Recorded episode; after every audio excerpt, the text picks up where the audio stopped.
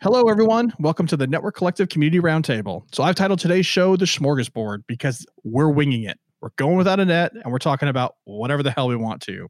So, join us on this choose your own adventure. Well, really, that only really applies to us, but I guess you can enjoy it as we wind our way through the technical and non technical things that have risen to the surface as important to us on this random September evening. We'll be right back with today's episode.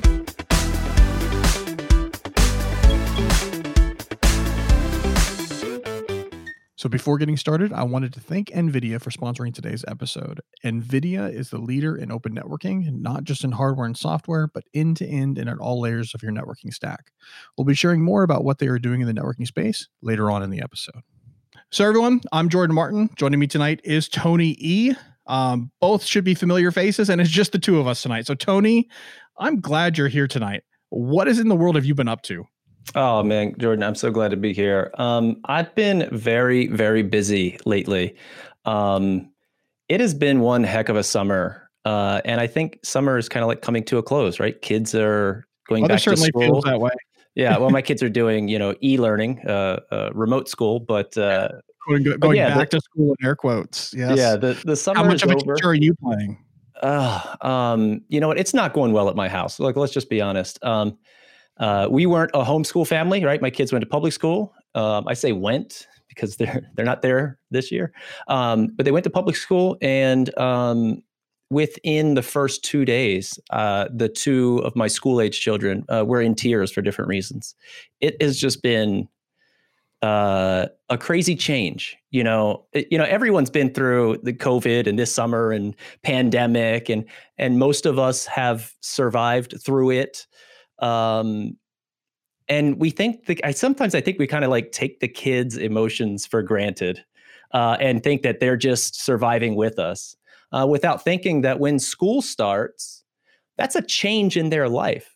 You know what I mean? It's a change of gears. Summer has ended, school has started, and and when kids go through that sort of change, it can bring about some emotions. And I think that's what happened uh, uh, to my family. That's a big event take yeah. the pandemic out of it. I mean, that's just a that's just a big transition as kids go back to school to begin with. Oh yeah, and then every, we every year starting new, school, whole new processes, this whole new new dynamic of some people are in school full time, some people are home full time, some people are doing this hybrid thing, and you always have this looming, you know, uh, possible infection that's there. Everyone's trying to be careful about that. Like that's just a lot of weight. And yeah, I'm with you. Like I think the kids bear uh, bear the brunt uh, of that sometimes, uh, especially as we make some of these transitions. And uh, so you said you weren't a homeschool family. We've kind of been lucky because we uh, we we homeschool our kids, and so for us through the entire pandemic, um, it's interesting too because we're sitting here talking about COVID. So so today I don't know if you know, like I have a I have a count up timer from from the day that we we chose to start mitigating the risks for our family. Um, I remember the day specifically because I just come back from a trip it was just after we shut down travel to Europe and like we were starting to take things very seriously. And it was like, oh, okay, we have to start taking this seriously as well. And uh, we just passed in Pennsylvania the six month mark. Mm-hmm. So it's half a year now um, of, of navigating. Now we're now we're dealing with school and and it's just I think a lot of people when it started were really hoping that it would be this like short run thing. And here we are six months in. I think people have adapted a lot. And and we've seen that both technically and and and personally but it's been uh it's been really interesting. I think it's really interesting that uh, how much we all have navigated in six months, and I yeah. think that that applies, like I said, both professionally and personally. We've had to navigate quite a bit. Yeah. Of, of change. I know that you used to work in the office all the time. Yep. And so there's a big change for you. You're still at home, correct? Still at home. I've, I've been to the office uh, two times in, I think, probably six months as well. Yeah, two right. times. No, uh, I I work at I work at home regularly out of my office, uh, in, in like literally like 15 steps from my bedroom. But I used to travel a fair amount, going out to customers, and that of course isn't happening. So now my kids aren't exactly upset. Dad's home all the time. you know, like we get we uh, get a lot more FaceTime, which is awesome. Um, but at the same time, it's obviously been a bit disruptive in that you know we have to figure out new ways to deliver the work that we do professionally, and that's a, that's yeah. a challenge. You just navigated a huge project. I think we're going to talk about that, yeah, uh, in a little bit. Uh, I I had, and maybe maybe I'm not alone in this. I don't think I'm alone in this. I had the mistaken notion that I was going to have more free time. I, I, I had the idea that because of the fact that a bunch of the things that I would typically and normally do were taken away from me. I'm not going to be going out to restaurants. I'm not going to be seeing my friends. I'm not going to, you know, like all of that personal stuff that you did that you're going to end up with more free time. And I think we all discovered that that wasn't necessarily as true as we thought it was, at least those yeah. of us who thought we were going to have that. Yeah. It's it's amazing how much other stuff filled those voids. Yeah, um, and, and, in in fact, uh, I, I know you're not alone. I, I felt the same way, and I know many others did. And one of the things that I thought I was going to get back was commuting time. I know a lot of people who are working from home when COVID started, when when stay home started. You know, everyone was like, "Oh, I'm not. I don't have to commute to work anymore," and, and this, that, and the other. And even I was enjoying that. I was like, "Wait a second, I can wake up later. I come downstairs in my pajamas. You know, I, I do work, and um, and I thought I was going to get that time back, but I never did. I thought I was going to give me an extra hour, hour and a half, you know, 40 minutes each way. Uh, I, I, didn't. I never got that time back. Um, and in and in fact, in fact, throughout this throughout this whole time, what uh, a lot of people have developed hobbies and started cooking and baking their own bread and doing all these things and and I've done something uh, this summer because of COVID that I thought I would never do, which is um, I started to look inward in myself to get myself through this stay home, this pandemic, this big life change. It was hard, right. and uh, and I needed to help myself, and so I did. Um, but I thought I thought it was going to be much more positive.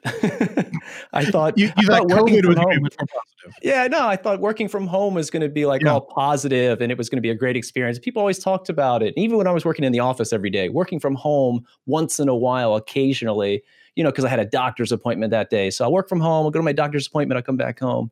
You know, it was a nice change. But doing this every day really shook up my life to a point. It put me in some dark places this summer. Oh, and um, but but it's okay because because you know sur- I say surviving it but but get, going through those dark times you know makes me stronger when I come out the other side and, and I certainly am. That's good. Um, yeah it, it, has been tough but when we were talking about so that my personal growth so my personal growth came from looking inward sort of mental health physical well-being um, and dealing with isolation it's killing me. I'm a social butterfly, man, and, and, being cut off from the world is is absolutely killing me. Oh, but but going back to this, going back to um, traveling to work, commuting. What I found was that I needed the commute to work and from work as my as my gearing up and gearing down time of my day mm-hmm. right? When I'm driving to work and I'm listening to the morning radio or I'm listening to a podcast, your favorite network collective episode, or I'm listening to something, um, you know, I, am gearing up for work. And when I get to work, you know, I'm, I've had my coffee in the car, you know, I'm ready to get started. And when I leave work at the end of the day and I'm driving home, I'm listening to music or podcasts or uh, an audio book, you know, um, and I'm get that sort of wind down time. Um, and I found that working from home, I don't have that. And it became very hard, actually, just to be able to leave, you know, where I'm recording this from right now, leave this office go out that door. And instantly I'm a father of three, you know, and a husband. Uh, and I don't have that wind down time, you know, and it was doing, uh, you know, sort of weird things uh, to me mentally. You know, I tried to go out for a walk afterwards. It's just not the same. It's just not the same. I needed the commute. Yeah, that, that's interesting. I used to, I mean, obviously, I haven't always worked from home. Um, I used to treasure uh, commute times to a, to a point. You don't want them to be too long, right? But but having a good half hour to decompress after the workday was incredibly valuable because then I could walk through the door and not be carrying the weight of whatever it was that I, you know, whatever garbage exactly. I dealt with at the end of the day from work or whatever stress was there. I was able to be very intentional about that. And exactly. as part of coming home, when when I started working from home more often, I had to find those things. Like you, you still have to find that time. And I, there's so many people, Tony, who are in the same shoes as you when it comes to navigating that process. And I've tried to, I, I everyone I've spoken to that I've tried to talk to about it, like this is not just working from home. This is working from home during a pandemic. Right, right. So it's not just the transition to working from home. You're adding all the stress of the fact of all of the things that are going on in the world and all the things that are going on in the media, all the social stuff that's been going on. Like there's just all of this weight uh, that's on top of this very hard transition because we build processes to make you know to, to to get through the day and to cope and to do the things that we need to do so that we can be the people who we need to be and then it just all changed on a dime. There was no there's no process where you got to make a decision. Because for me mm-hmm. i got to make a decision. I got to think about it. Okay i'm going to be working from home now. What are the things that i'm going to miss? How do i no no no no. You just like one day all of a sudden you're like guess what you're now working from home and you had to navigate all that while doing it and that's incredibly difficult. Yeah you know i remember you know like i said you know everyone always said you know oh, working from home is great you know all these people who who embrace it. And um and so when you know the stay home orders hit and i was started working from home i was like you know i'm like looking around i'm like this is great. Like this is this is what the glamorous life everyone was talking about.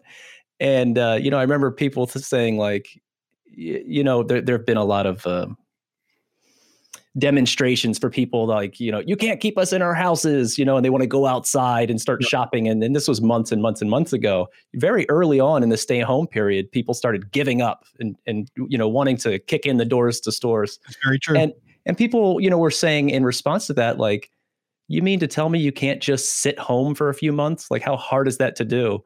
But like I don't know. I, I get it. Like I, I can't do this. I can't do this. Don't have a whole lot of choice, but yeah, I get what you're saying. Like it's it's it's not an easy thing to do. I get that. You it, mentioned, you know what? It, it fits some people. It doesn't fit all people. But you know, I'm here doing it, and uh, you know, I hope everyone can and and continues to stay safe. Yeah, I think everyone I I think everybody, I mean to some degree is navigating this change. I think that you're not alone, right? Because I'm assuming that, you know, the stuff that you went through over this past summer when you say you kind of sort of like that stuff wasn't brand new. It's just the weight and the pressure and yeah. all this stuff just kind of exposed it. I think there's yeah, a lot brought of it out. a lot of people who are dealing with that. I'm definitely no psychologist, so don't you know? I've got zero added value as to navigating this stuff, but I definitely have seen a, a, lot of people that I know that are having a very hard time. That's not um that's not uncommon. These are these is not weak. It's not whatever. Like these are very strong people, very capable people. It's just a matter of it's just a hard time. Like yeah. at the end of the day, it's just a hard time. Yeah. And we all are going to have to navigate it through our own journey, whatever that looks like. part of mine you mentioned hobbies i have a funny story with hobbies um, so i in all of my expected free time i thought i was going to start a hobby um, not a starter hobby. So about a year, year and a half ago, I started getting into astronomy. I went out and I bought a telescope and like this was my thing that was non-technical, which turns out to be incredibly technical, by the way.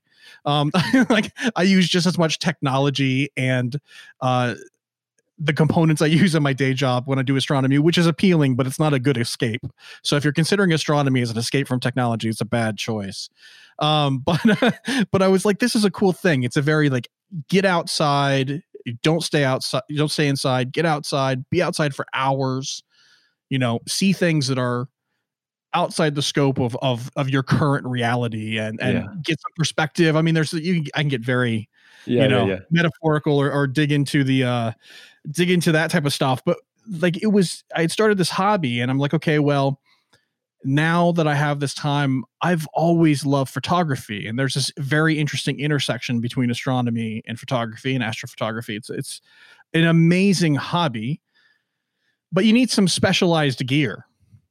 And so I'm like, okay, like that's fine, you know, like that fits within my income, I can go do that. I can go buy that gear, and it'll be something that I'll just pour into when I have all of my, you know, I'm putting up air quotes, right? All my mm-hmm. free time. And uh and the free time never materialized, and the gear didn't either. Because it turns out that you know pandemics really disrupt uh, global supply chains, and on top of that, pandemics also drive a lot of people to new hobbies. so me thinking I'm I have this original or somewhat unique course of things I'm going to do, it turns out that everybody who was in astronomy wanted to do the same things. And so, what I really learned, and this is the moral of the story here, is that I didn't pick up a new hobby in astrophotography. Although I did that, and I'm finally able to start, you know, working on that, and I've I've had some fun with that. My real hobby was sourcing absolutely impossible to find things That was my hobby. It's like, how can I side skirt the supply chain issues and find the one person in the world who has this thing? I've bought astronomy gear that came from Portugal um, to the United States during all of this, like used gear because it was the only place I could find it. Um, so it's been a, it's been a it's been interesting, and I don't think I'm alone because I think there's a lot of other people. If you have any hobby, or even like sourcing stuff for your house, there was a lot of people who were trying to just like build their desks up or their home mm. workstations because mm. now they're having to work there all day, and it makes sense. Like try buying a desk or buying a webcam or buying lighting. Uh, I just got an email from a green screen I ordered in June, the mm. beginning of June uh, that that they finally just canceled the order because they still haven't delivered yeah. it. you just forget getting one. You're, you're not gonna you're not gonna be able to get one. So it's like okay. Um, so yeah, I, I thought that was funny. I, I changed my hobby from astrophotography to sourcing and finding impossible to find things. Which is but you know, I'm picturing you out there at the mountaintop uh, with uh with your gear set up or you're just getting ready i'm picturing this like a comic strip and and you got you pulled your your car up and you get the trunk hatch open and you're emptying gear out and you're plugging cables in and all this and just as the sun is setting and it's time to turn everything on and you look in the eyepiece to the telescope and it says updating updating. It's, it's, funny that you say that because uh, I had the opportunity to go to a dark sky spot here in Pennsylvania on the East Coast. Uh, this is a very uncommon thing. We don't have a lot of dark sky on the East Coast because we have lots of cities that all just kind of um, back up to each other, and there's not a whole lot of places. We just have a ton of light pollution, and so the opportunity to go to a dark sky spot is a special opportunity if you're into astronomy and you live on the East Coast. Now, the people on the West Coast are laughing at me because they can just you know drive yeah. 15 minutes from their house and they're in dark sky. But um, I got to go, and uh, we're in the middle of this field in, in central Pennsylvania, and I literally did firmware updates to my telescope and everything else because I needed it to, to be able to do something. And I'm like, this doesn't feel very remote, or and I literally was top of the hill, exactly what you said, in the dark sky spot uh, to do that. It's it's funny that you bring that up. No, it's, it's it's amazing the intersection between the two, and someday I would love to have that conversation with people who care. I won't bore everybody on the show about astrophotography, but there's a lot of nuance to uh, uh to making that happen and uh and so yeah it's been uh it's been interesting. But the the nice thing is i've, I've now got it and i've got to you know got to start doing yeah. it some. And the other nice thing is that even though you don't have free time astronomy can happen in the middle of the night so i just have to sacrifice all my sleep that's all. That's it. That's it's it. very simple. I need to sleep. So you know there's been several of those nights where you finally get the one clear night. Oh by the way right now as we're recording this there's something like 87 wildfires on the west coast do you want to know what that does to the night sky on the East Coast? Just nothing but smoke right now. Wow. And so uh and so we finally like it's a new moon, which is great for astrophotography. You don't have a lot of light pollution from the moon. We have clear skies, no clouds at all, but we have nothing but just a thick layer of smoke and you can't see a thing. So that's just the way it works. One of these months, one of these months, everything will align to be able to do it right. Not in 2020, it won't. Yeah, we'll see. We will see. So, uh, so you have been working on a work project, like yeah. a serious work project. It's been going on for months. Yeah. I think we talked about it on a previous show, at least a little bit. Uh, a little bit, yeah. Um, so what have you um been working on? I'm curious. So, so around the time that I that I started, uh, actually, gosh, right when the work from home started, uh, right when the the uh, people started taking COVID seriously was right when this project was supposed to kick off. Like I had an in-person kickoff meeting, you know, uh, you know, with all the department heads and everybody who is all the engineers and sales teams and all the all the people who show up for those meetings. And and that was in person. And it wasn't shortly after that when we were all forced to work from home. And my project was supposed to start then. And really it got put on hold for I mean, not just on hold, everyone was always like trying to find a way to do this remotely for about a month and a half, maybe. Um, so it really delayed my project. You know, we were supposed to start a lot earlier than we did. Uh, but once uh, once everyone ironed out, you know, the remote access problems and and how we were all going to do this, because we all anticipated working with each other's teams, you know, all the different teams that need to be involved. Uh, all together in one one office space you know to be able to go around the corner and ask so and so at their desk to do something and and draw things up on the whiteboard and, and share them and um, again, working from home is, is something that's new to me and new to a lot of people. So we were all prepared to do this in person. Um, so that didn't happen. But uh, what the project was was a firewall migration. And um, so what we were doing is we were taking physical firewalls and migrating them over to their virtual counterparts. Um, this solved uh, a business need uh, that they had, which was the hardware appliances were going end of life, and um, and they didn't want to go through the the costly ex- capital expenditure of hardware refresh, uh, and they enjoyed the product, uh, which was Palo Alto. And um, so they went ahead and bought licenses so we can run tons of virtual Palo Altos. And we did some testing, you know, prior to it. And um, for what they were using as far as capacity and throughput and stuff like that, uh, the virtuals were going to be just fine. And um, and so it was a viable option. And so that's what we moved forward with. So at the end, uh, I was going to say at the end of the day, but it's not at the end of the day. It's months later. Today, actually, as we're recording this, was supposed to be my very last virtual, uh, physical to virtual migration. We were planning on celebrating, throwing a big party, and all of that. That's but, right. But then, uh, this afternoon, I got word that my very last site uh, canceled their migration and postponed it till next week, uh, so that they can solve some failover issues. Um, so that's uh, that's actually pretty common. Not the rescheduling and canceling, but uh, the site that I'm working on typically tests their failover or works out any failover issues that they may have weeks prior to me engaging with a firewall migration, so that when we go from one site to another, um, they're able to use an alternate circuit. You know, you can imagine that every site that I do is dual homed, right? So there's a primary and a backup. Well, sometimes for whatever reason, they haven't failed over in a long time and they haven't tested it, so they don't know if it works. Um, or they have failed over because something went wrong at some point and they realized what doesn't work, right? And the whole idea is, you know, uh, they have to have uptime. So these things have to work. And when I take down a site to do a firewall migration, you know, I'm actually disconnecting the physical circuitry um, logically and pl- replumbing it in through a VM. So I'm going to take a site down and they have to what's called alt route, you know, go through their secondary circuit. And um, and so that's what happened. That's what delayed me for for today. Uh, was a site that was just getting their alt routing solved today, and they're going to test it over the next few days, and then they'll be ready for me next week. So, how disappointed were you when your boss called you to tell you that? um, you know what? it, it, actually it's not that big a deal. Um, the cutovers. Uh, this is going to be my last one, so let's put some numbers out there. Um, I was looking at it today. I've done 144 VMs for over 100 sites. Um, it's been a lot of work. And in the past few weeks, it has really ramped up to an aggressive schedule. Um, so having one site moved over. It's not that big. Moved uh, to the to the right in the schedule is not that big a deal. I'm pretty confident we can do this one pretty quickly.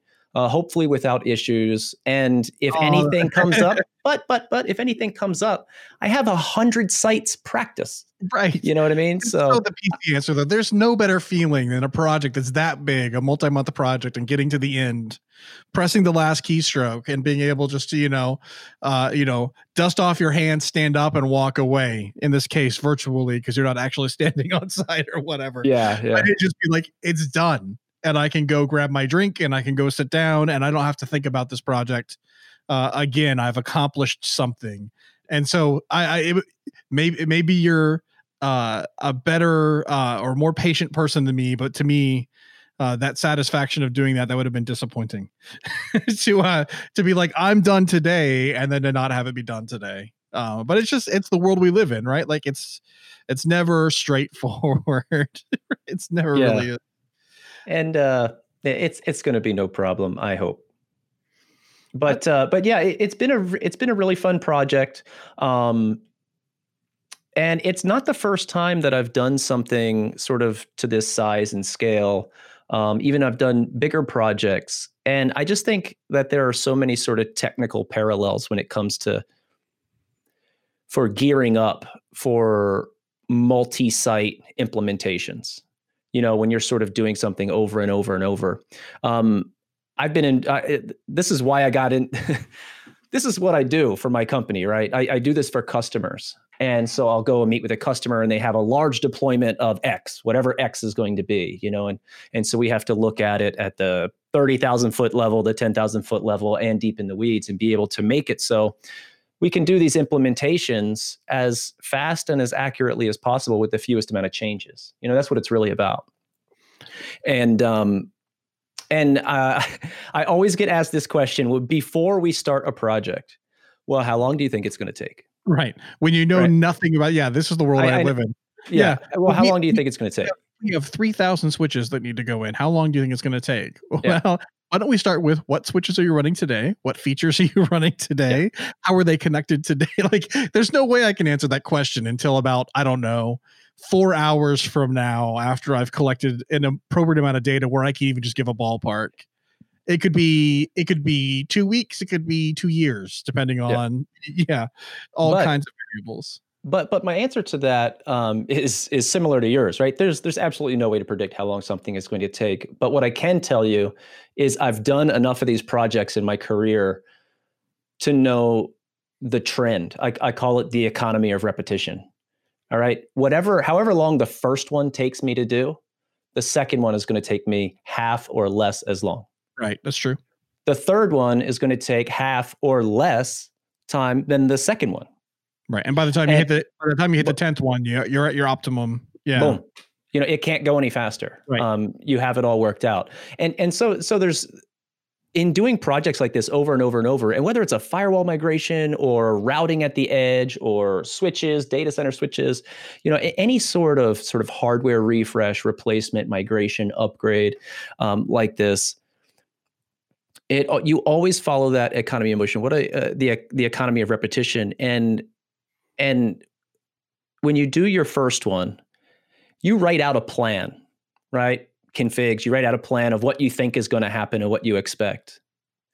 And you run with it, right? And you do it. You do all the changes and everything that's needed. And then everything that you didn't know you needed, you do that as well.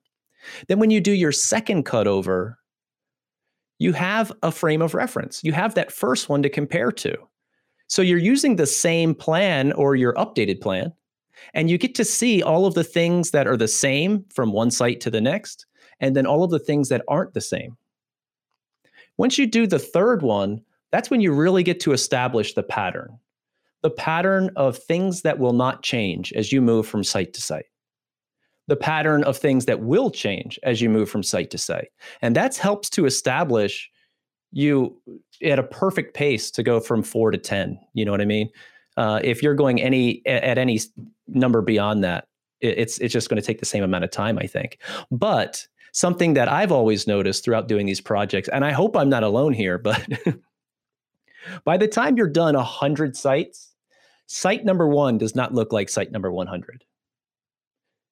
I, I It, it may not, I- I have- or it may look the same, but the way you got there was very different.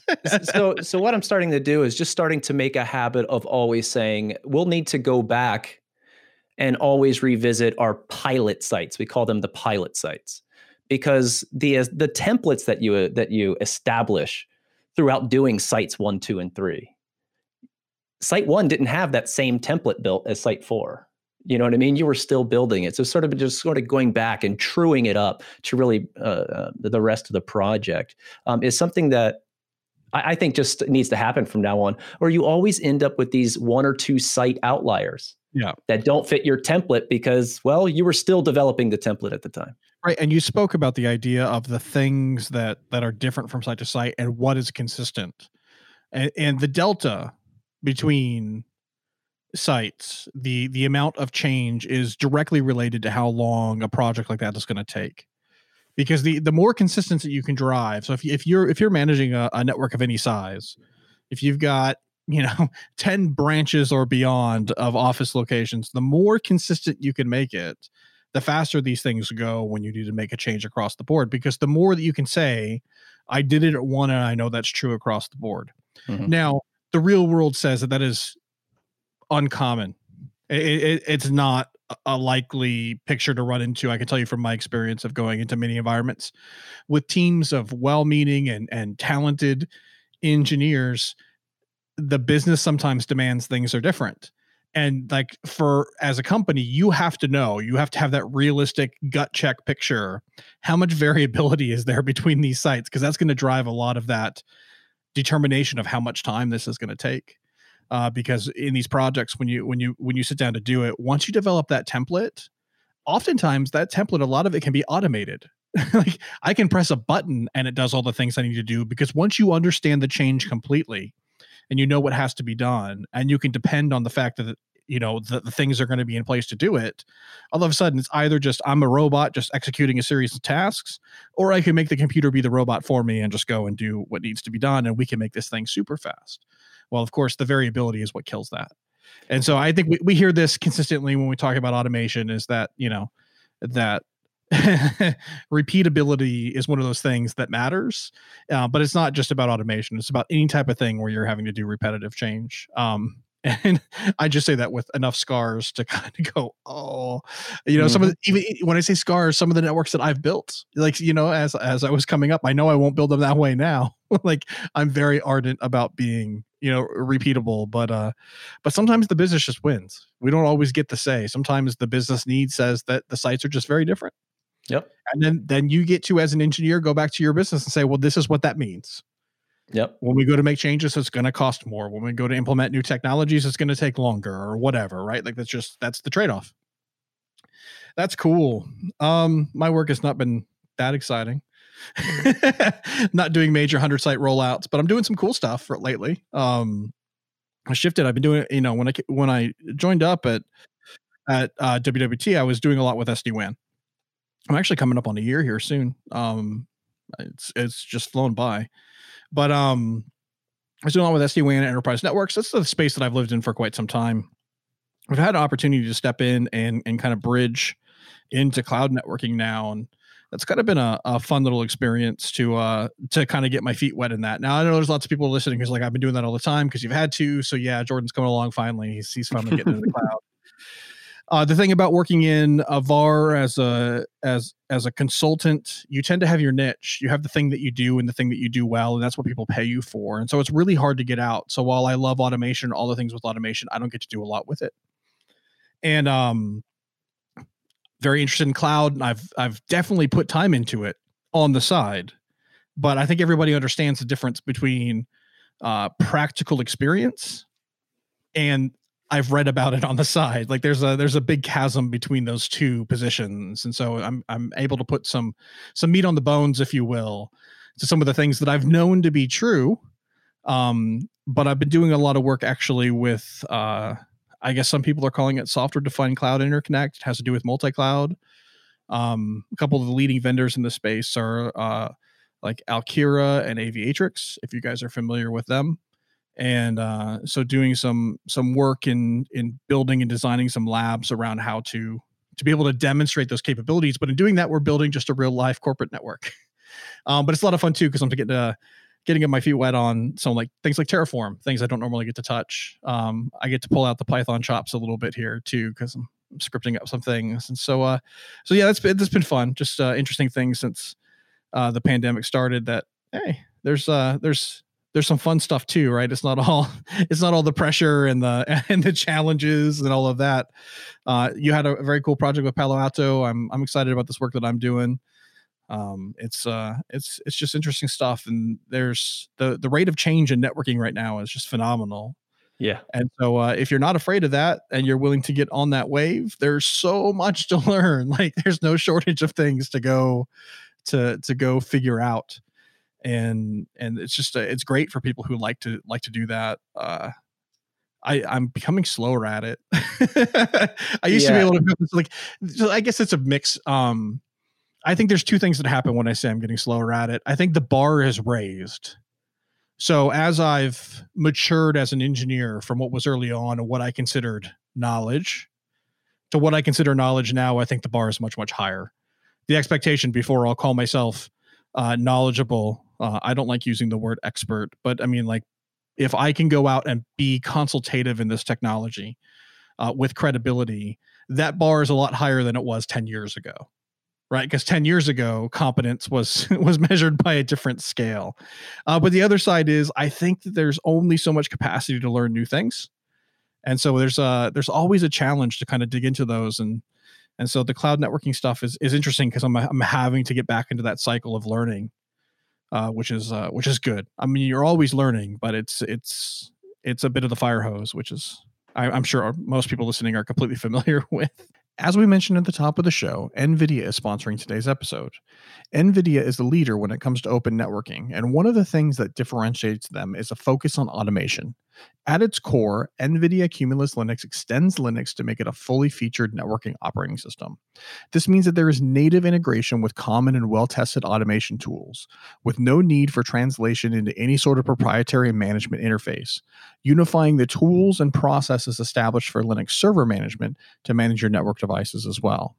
Now, that alone is a huge step forward when compared to other solutions in the market, but NVIDIA takes it one step further by offering the first fully packaged, production ready, open source, push button automation solution. This makes open networking easier to deploy and manage, enabling infrastructure as code models free from disparate, untested scripts and proof of concept playbooks. Now, one of my favorite capabilities of NVIDIA Cumulus is the ability to fully simulate your environment. With NVIDIA's operating system being built on Linux, it's made specifically to run on x86 infrastructure, and modeling your network to validate new automation processes or changes in your environment is both easy and reasonable to accomplish. Now, if all this sounds interesting to you, you can experience NVIDIA Cumulus in the cloud for free. Head on over to cumulusnetworks.com slash ncpod. Again, that's cumulusnetworks.com slash ncpod. So uh, similar to work, but not necessarily work. You did a capture the flag at DEF CON. You told me this the other day. We were chatting, and you told yeah. me you did capture the flag at DEF CON first. I didn't even know that you were doing anything at DEF CON. Um, and capture the flag at DEF CON's a fun little thing, but they've they've kind of changed it. Like back in the day, like I feel like I'm the old guy now. uh, I went to DEF CON all of one time, so it's not like I'm like a, a huge. Um, I followed DEF CON and the security world for pretty much my entire career. Security was actually the thing that uh, gave me the itch to get into technology to begin with. Uh, but I've only been to DEF CON once. Capture the Flag then was just like one big event, right? There was one Capture the Flag event. There were all these teams, and they were like very serious, capable hackers who kind of went after this puzzle to go capture the flag. I've been seeing, I don't know if it's just this year or the past few years, it seems like they've kind of been broadening the scope of capture the flags. They've kind of been getting into very specific areas and yeah. kind of doing capture the flags in different ways. Like I know that they had one for voting machines, I think last mm-hmm. year and I'm mm-hmm, sure they mm-hmm. did this year as well, uh, which is fantastic. There's so much to be learned from that. Uh, and it's not just the traditional like you know sit behind a computer and hack into the hack into the the server that's on the other side of this mm-hmm. virtual mm-hmm. network. So, what capture the flag did you participate in? How in the world did you get involved with this? and how'd you do? Like, yeah, because the events happened. So, yeah, so so no, that's awesome. I I have been a huge fan of DEF CON for I don't know since I before I got into this industry. I mean, like like you mentioned, I got into this industry because of security because I thought hacking was cool and that's what I wanted to do. And what I found was is I understood networking better than other people, and so I excelled at that. Um, just out of the group of people that I was with at the time. So DEF CON is something that I've never attended.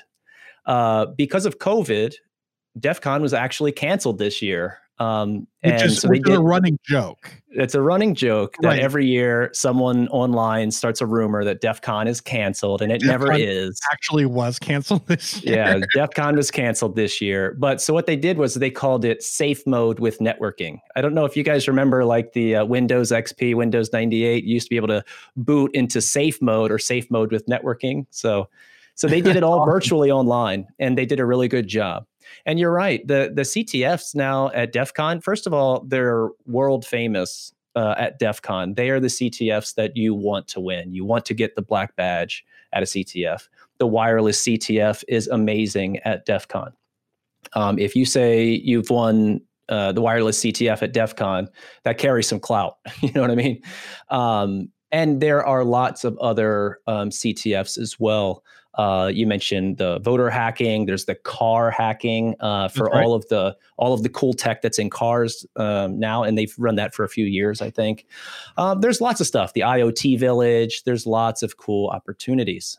Um, a coworker of mine uh, myself and a coworker got involved with a project and we needed to start brushing up on a technology. And my coworker turned me on to this and said, Hey, you know, there's a CTF at DEF CON. And this was like the next week. So I forget DEF CON was in August. I forget uh, when it was.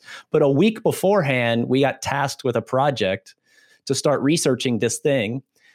And it just so happens there's a CTF about it. So the CTF I joined was the Maritime CTF. It was called Hack the Ship. Um, it was really awesome, a really cool event, really fun, and put on by a great team. Um, they did a great job facilitating uh, the event. Uh, it was all remote and it was very cool. So um, basically, what it was was uh, if I had to try and sum it up, it was data analysis on NMEA protocol, NMEA 2000 protocol. So, um, a, as well as specific protocol yeah. in the maritime space. Right. So this is a specific protocol in the maritime space. NMEA is the National Marine Electronics Association. Oh, that would give it um, away. Yeah, and uh, and it's a uh, NMEA 2000 is the successor to NMEA 0183, which is more of a CAN bus style protocol Just with a- yeah with with ASCII sentences. Yeah, NMEA 2000 2K is all binary, so they're able to they're able to um, communicate much more different data right. uh, within the same payloads. And um, and it was really awesome. So so what they did was they have a ship's console okay? A ship's console with uh, um, throttle um, thrusters uh, gps uh, waypoints compasses uh, tilt and and and and and uh, all kinds of sensors and everything okay? And it's on this stand up console like something from like uh you know in the background of star trek when you see like all the all the dials and gauges and everything up on the wall and there's someone standing there. It's really cool. And um and they streamed that with a webcam live okay? And then what you had to do was get in to that ship console's network and cause change on it that you could see in the webcam right? So that's this is how they facilitated it remotely. That's really it was cool.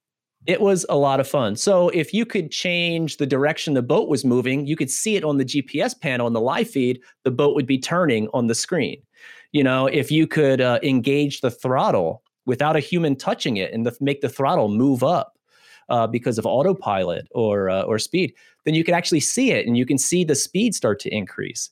Um, it was very cool. This is all very new to me still. Um, this is only about a month old. And to me and my coworker, who we did this together, we, we were only about a week into learning about this. And here we are at a CTF. So was that intimidating? And, I mean, like how many teams? Okay, so uh, I I think they had 40 registered slots. I think there were 40 registered teams. Okay. And me and my coworker were unsure how we were doing. Um, day one was a qualifier to allow you to compete into day two. Okay. And basically, you got a data file and you had to answer some questions and submit your flags to them in a YAML. and um, we did i'd never seen this data before. I don't know what it is. He never saw it before. We are really grasping at straws here. And we ended up submitting some answers in a yaml file. And i think we ended up as one of the only teams that was able to actually get information out of it um, really i think out of 40 teams at the end of the two or three days of participating only four or five teams posted any points Wow. So we ended up taking second place from this uh, competition, where we were in first place, you know, throughout parts of the competition, and we only got bumped down to second towards the end. Um, but like everything, that was an awesome learning experience. It was quite intimidating doing it, right? I'm over there thinking that like there are some like crazy hackers back there cracking this ship. uh, you know, I, I don't know what they're doing and it turns out that, you know, actually you know a couple of engineers, a security engineer and a network engineer, uh, together can actually do pretty well at understanding a completely foreign protocol. Um, and for me, that's what it came down to. Um, I really took to the study of the protocol. Throughout all of my networking career, Wire, I, I live and die by Wireshark, right? Um, it's it's it's an amazing tool. I love looking at packets, payloads. I love understanding the structure of it. And this is a direct parallel to that. In fact, the NMEA protocol is built much like an Ethernet frame would be. I mean, there's a header, there's a there's a footer, there's a CRC at the end, um, there's a source, there's a destination. There's something called a PGN, and I can't remember what that acronym stands for, but the PGN in the NMEA 2000 protocol acts like your um, your packet um, ID number, so like uh, uh, EIGRP is uh, protocol 88, OSPF is 89, TCP is 6, UDP is 17.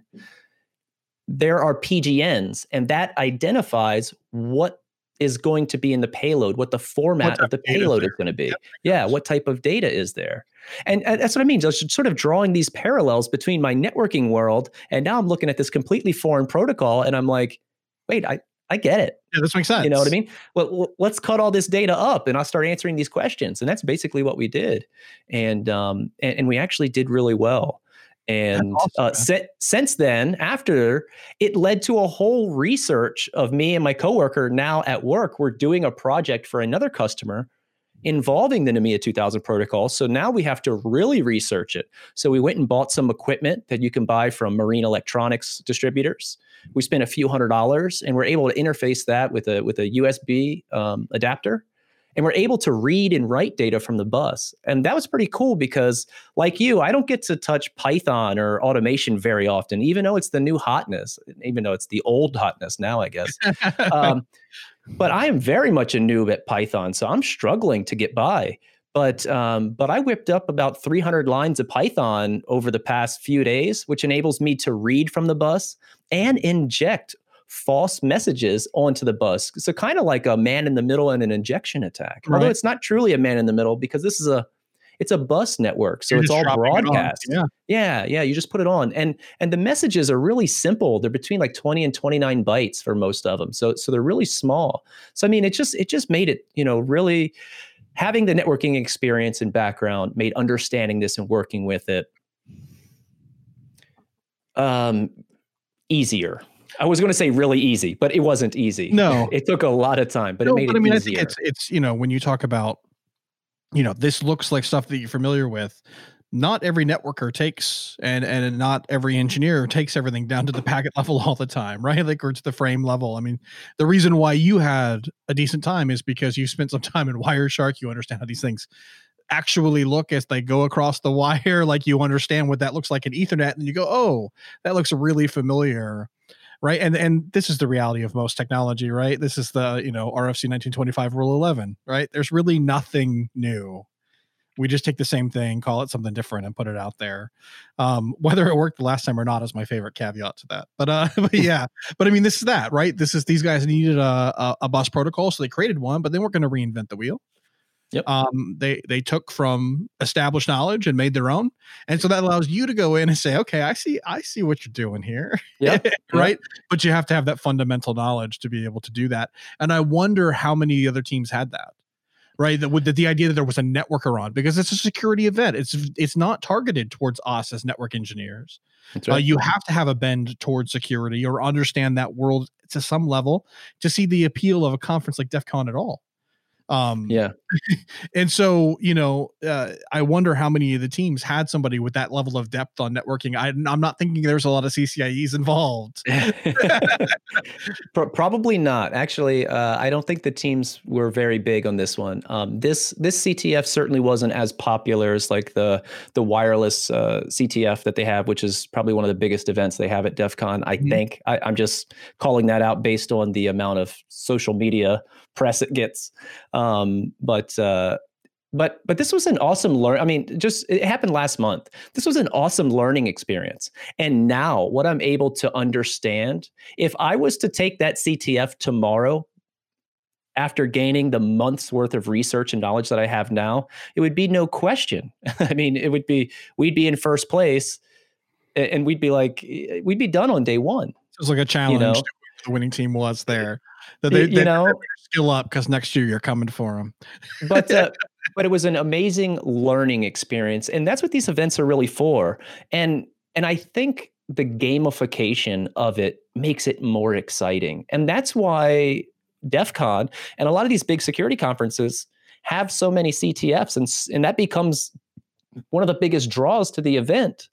Yeah, is because is because the gamification is you feel awesome when you first of all when you win but when you get to participate and you get to get one of the flags even just getting one flag in one event you you just you feel like you're on top of the mountain i know because this isn't the only ctf that i've played i've actually played in in lots of ctfs for the local security b-sides conferences and um and I'm a huge fan of CTFs. I'm a huge fan of the gamification sort of way of learning this. And I'm actually a little bit disappointed that the networking world doesn't have you know a very popular a very common way to do this just, know, one thing you're thinking is like how do we do this like how do we as a networking industry so, kind of so game up an idea well, we should yeah. talk about that idea because I may, I, I'm interested in that. I do think that security has a very interesting appeal to it, and and the reason being is because you're breaking in. Whereas with networking, you're not breaking it. You know, like you're building something correctly yeah. or you're fixing something. It doesn't have the same. Um, yeah, it doesn't have the sex appeal. Right. It's it, you don't get the yeah. same dopamine hit from fixing EIGRP yeah. as you do as to breaking into the ship's network and making the ship do something it's not supposed to do. Like it's not. It's definitely not the same. But it would be interesting if we could make it the same. Because I agree with you. Because I mean, there's I'm uh, a whole sea of uh, psychologists out there who would agree with this because we see this in everything.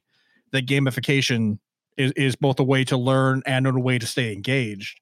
Um it's it's interesting that you bring that up. But yeah capture the flags are awesome. I remember like when i was there it was the first year they did the um and, and again probably dating myself because it was a long time ago they did the uh social engineering capture the flag. Mm. um, and they had to yeah. actually shut it down because they got a little bit too close to home because they were running it against real companies. Um and so the idea is like they had the list of companies they were supposed to call and uh, they got to the end like they had the person in a booth, soundproof booth, and you could hear what they were talking about, but in the booth they couldn't hear the crowd. Mm, and you know, mm. they had a, a noise-free way to call companies, and it was you know, and they were using you know Fortune 500 companies, and somebody got to the point where they were getting a help desk person to read them a password over the phone for something like, oh. like click nope that's not going to happen so I, I remember that pretty pretty uh clearly because it was like oh that's uh unintended consequence there. Uh, but like again, it's that it's that allure of, of, of getting in and and accomplishing the thing that other people can't necessarily easily do. Um, and and I definitely know that from at least at DEF CON, man, the capture the flags are a big deal. I like to see that it's yeah. getting out there and that there's a broader opportunity because when I was like seeing what was going on at DEF CON, like it was very elite in that it was there was one capture the flag and it was purely about you know servers and networking and wired. They literally all sat at the edge of a room, and there was a scoreboard up on the wall, and everyone yeah. went after it. It was a multi-day thing, and like it was, it was, it was impressive. But you could tell the teams that were there had put months of work into it. Like you, you couldn't just show up a couple days before, compete and yeah. participate. You couldn't show up at the conference. This was something uh, you had to plan for and uh and so it's cool to see that there's like these very niche things where people are participating in things that matter to them that these things matter. I mean, I know the uh, when I saw that they were doing the voting one, that's one that really sat out to me just because of the fact that you know, like we have this push towards electronic voting machines, and I think it's probably a good idea in the long run. Um, but of course, you know, people who are involved in security understand just how insecure things really are. And so I go, uh, I still want the paper trail. I still want the things. And so, like, the more mature we can make that technology, the better off we all are. And that means breaking it, right? Yep. That's the way you do it. And so, capture the flag there is pretty cool. Well, man, we're coming up. We're past. Uh, I think we're around 50 minutes, so I think it's probably a good time to wrap this up before we uh before we go on too long. This was really fun. We have to do this uh, more often. I think where maybe not as structured. I have to figure out a way to do that. Um, but uh, before we go, it'd be a good opportunity for people to know where to find you online because you've got several places where people can find you. Yep, yep. You can find me on Twitter. I'm at Show IP Interface Brief, and I'm on uh, YouTube at youtube.com forward slash Tony E CCIE. My blog hasn't been updated in a long time. But if you feel like reading some old articles, go there. I'm not even going to tell you the address. Just yeah, find you'll find it. I actually converted my blog. I decided I'm I'm moving everything over to Network Collective. We have the blog now that we started earlier this year. And so don't go to my my name.net because that's well unless you're interested in astrophotography because that's what that space is now dedicated towards. I'm doing all my networking stuff with Network Collective, so uh, and that was obviously not updated nearly enough, and that's part of the part of part of that reason is because if I am going to write, I'm going to write for for NC here. Uh, if you do want to find me, uh, I'm at BC Jordan on Twitter, and you can find me on uh, LinkedIn as well. Just search for me; uh, those will probably be the best places to find me. I think I'm getting to the point of being fed up with Facebook. I think it's going to go away at some point. Mm-hmm. Uh, i still have my account there, and I still, you know, I, I kind of have the draw to come back, but I don't know. Um, and uh, so it, that's that's where you can find me for the for the show. Everything for the show is based off the website. So the best place for you to go is networkcollective.com. There you can find, you know, like where we post our episodes you can subscribe directly to our RSS feed, or you can find us at any of the podcast feeds that are out there. That are the big ones. You can go to iTunes, Google Play, Stitcher. We're on Spotify, all those places. It's easy to find us. Just search for uh, our name. Uh, if you want to chat with us and, and connect with us on social media, uh, Twitter is at Net Collective PC. Just search for Network Collective on uh, LinkedIn and Facebook for while we're there. because if I delete my personal account on Facebook, that's tied to the uh, the personal one as well. So I don't know how long that will be there. But uh, but yeah, so that's the places to find us. So Tony, this was really fun. I'm glad we could do it tonight. Yeah, uh, awesome. Thanks. thanks. to everyone who stuck with us on this. Uh, I don't think it was too rambling. We just kind of hit some stuff that was going on today. I think it was good. Uh, but if it was rambling, my apologies. Thanks for sticking with us, and uh, thanks for listening. And we'll uh, we'll see you next time.